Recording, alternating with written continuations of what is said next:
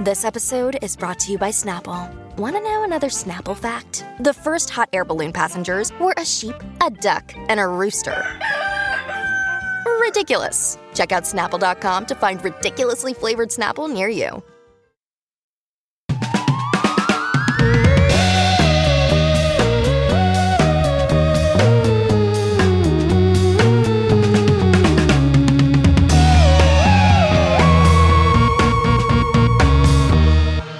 Hello and welcome to Chinwag. I'm Paul Giamatti. And I'm Stephen Asma. And as promised, Chinwaggers, here's a little extra bonus wag for your listening enjoyment. Mm, bonus. Bonus. See you on the other side, Waggers. Hey, it's Kaylee Cuoco for Priceline. Ready to go to your happy place for a happy price? Well, why didn't you say so? Just download the Priceline app right now and save up to sixty percent on hotels. So whether it's Cousin Kevin's Kazoo Concert in Kansas City, go Kevin, or Becky's Bachelorette Bash in Bermuda, you never have to miss a trip ever again. So download the Priceline app today. Your savings are waiting. Go to your happy place for a happy price. Go to your happy price, Priceline.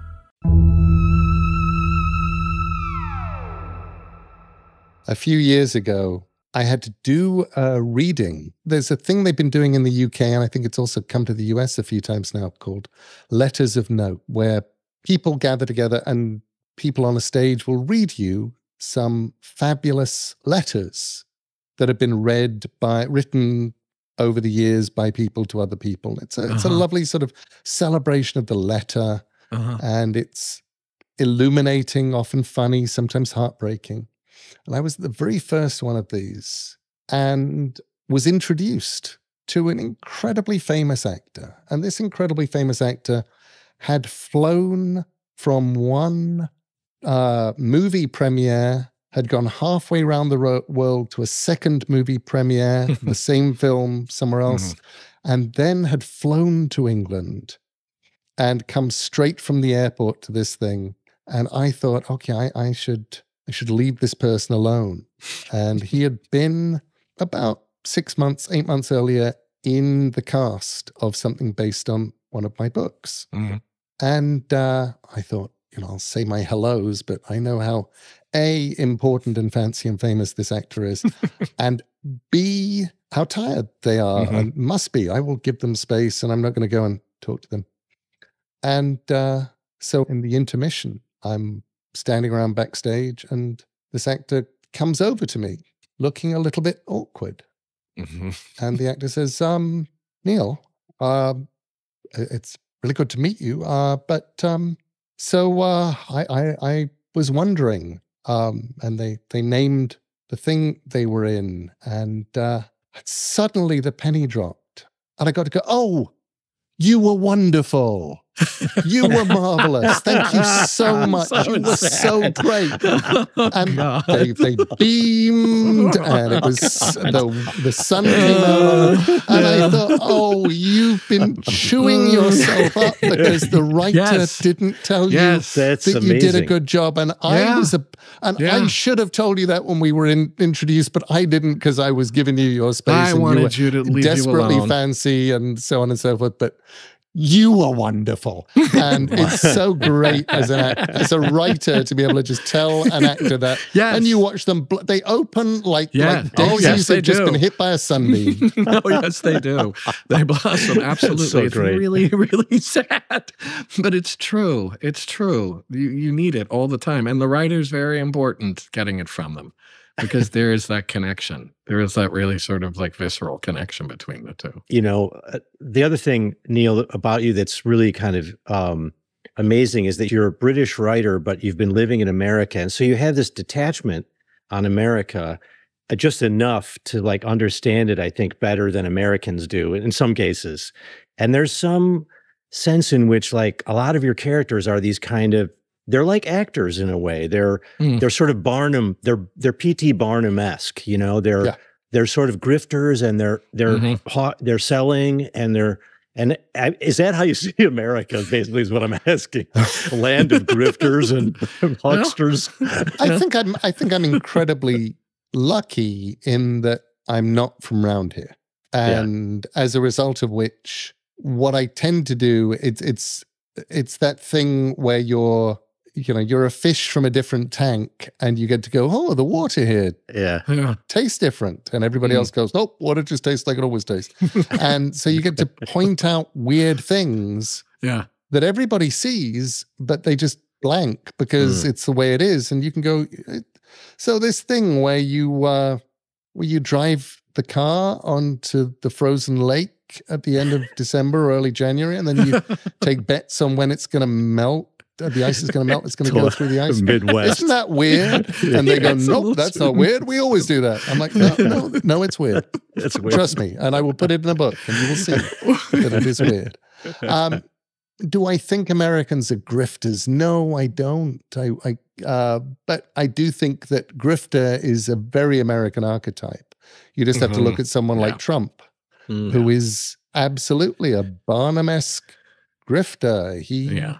He lies, and he lies big, and he lies with no regard for truth and no shame, and and it works brilliantly for him. It works just as well as it worked yeah. for P T Barnum. Yeah, absolutely. Um, it's, you know, you only you only you only risk falling when you look down. Like yeah, it's it's right, it's that yeah. moment that Wiley Coyote yeah.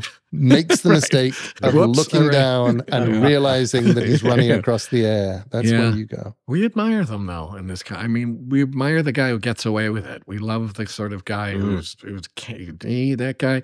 There's it's always true. This thing in the end when we go like, hey, smart. You got to be smart. You got away be, with you know, it. He fooled us. Yeah. He got away with it. You know, we really do love it. The Santos, George Santos, is a fantastically bizarre. I mean, talk about a trickster. Talk about yeah. a trickster.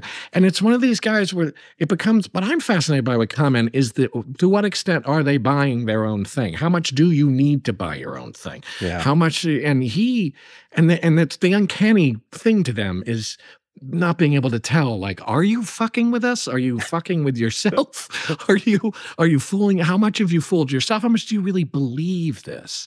It's well, fascinating. That's the fascinating one with Santos. Because yeah. you just yeah. look at him, and and I love the fact that I hope that five years from now, people will have to explain to each other. If somebody's listening to this, they're going to have to go on uh-huh. to Wikipedia yeah. and find out. So who was Santos? What are they talking about here? Yes. No, um, he'll be president by well, then. He will, but he'll join that great sort of cohort of who's like the tick-born yeah. fraudster and all that stuff. All these famous con men and stuff like that. Maybe. Or he'll be, you know, yeah, Secretary exactly. of State. or, or he'll be, you know, the equivalent of that ice skater who hit the other ice skater on yeah, the plate. Oh, yeah, you know, it's yeah. that kind of um, weird fame. Yeah. People who came out of nowhere. The you know the the Lorena Bobbitts of this world. Yeah. Who just sort of wow.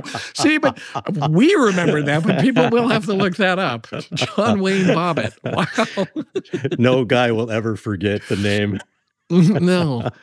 But it's an interesting thing, that thing of how, to what extent have you, f- are you believing your own thing? And I suppose it just gets too murky for me. It becomes such a hall of mirrors with guys well, I th- like that. I think that. that that one thing that some of them have really learned and internalized, and I think Trump kind of um, may have been the, the, you know, the apotheosis of it, is you just never admit anything. If that's true. Yeah. All you do, you attack. Yeah. You never defend. You just attack, and you you keep reciting your version yeah. of events yeah. as if saying it will make it true, and then you point out that the people who think otherwise or who say otherwise are obviously evil people with an agenda, yeah. and they are the people who should be investigated and attacked. And um And you sort of watch that going on, and, and you keep going, well, but but surely they they know. And doesn't this, and isn't there a point where somebody sort of points and says, but, you know, I remember that strange point in the press where they decided, newspapers suddenly decided they were actually allowed to say that Trump yeah. lies about things. Yeah. And up to that point, they were like, we have to consider the alternate reality of the situation. yeah. Why, yeah. here is reality, but here is what the president says, which is an alternate and equally valid reality. Yeah. And then there sort of came a point where they went, he is lying about this. This did not happen, um, or whatever. And, and it's like, okay, that's actually kind of refreshing. So much of this, though, I mean, and, and, and, and was you start to realize how much we had just agreed upon what was what was real and what was right. I mean, so much of the government institutions you started realizing was all just a kind of gentleman's agreement that we were all going to say, this is how this works, right, guys? Mm. And then you just, it starts to come apart very easily because it's just been a consensus that everybody's come to. And it's very easy for somebody to step in and just begin to completely tear to shine. I mean, trickstery, chaos. It's just sort of making hay out of the fucking thing. And it's it's, It's fascinating how much of it is simply held together with chewing gum and, you know, twine. And it's just going to come apart in two seconds, all of this stuff.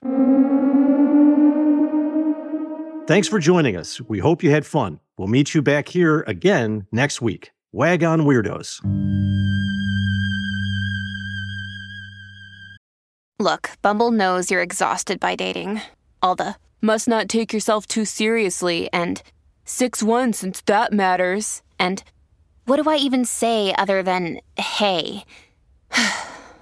Well, that's why they're introducing an all-new Bumble. With exciting features to make compatibility easier, starting the chat better, and dating safer. They've changed, so you don't have to. Download the new Bumble now. Chinwag is a production of Treefort Media and Touchy Feely Films. Hosted and executive produced by Paul Giamatti and Stephen Asma. Executive producers for Treefort are Kelly Garner and Lisa Ammerman. Dan Carey is executive producer for Touchy Feely. Our series producer is Rachel Whitley Bernstein. Original theme music by Luke Topp, with additional music by Via Mardot. Oscar Guido is our executive in charge of production. Tom Monahan is head of audio for Treefort. Animation created by Alex Sokol. Editing and mixing by Jeff Neal. Lastly, for more information, go to chinwag pod dot f m. And find us on Instagram or TikTok at ChinwagPod or on Twitter at Chinwag underscore pod. Oh, my stars, Steve. My stars and stripes. We have some exciting news. Shall we tell them? We should reveal that Chinwag is hitting the road again and going on a West Coast tour. Yes, that's right. If you missed us in your fair city, truly, friends, don't fret, don't fear, don't have a panic attack. Do not panic. We will be recording live Chinwags in May in Los Angeles, Portland, and Seattle. Yes, in L A we'll be at Dynasty Typewriter on May fourteenth. You can go to chinwagpod.fm slash Los Angeles for tickets. And on May sixteenth, we're going to be in Portland at Revolution Hall. For those tickets, go to chinwag.fm slash Portland. And we'll be at Town Hall, the great Town Hall in Seattle on May seventeenth. For tickets to that, go to chinwagpod.fm slash Seattle. You do not want to miss this. It's going to be awesome. It's going to be mighty, mighty. So get your tickets at chinwagpod dot f m, and we will see you there. Come on out, Waggers. Come out, Waggers. Come out. Come out of hiding!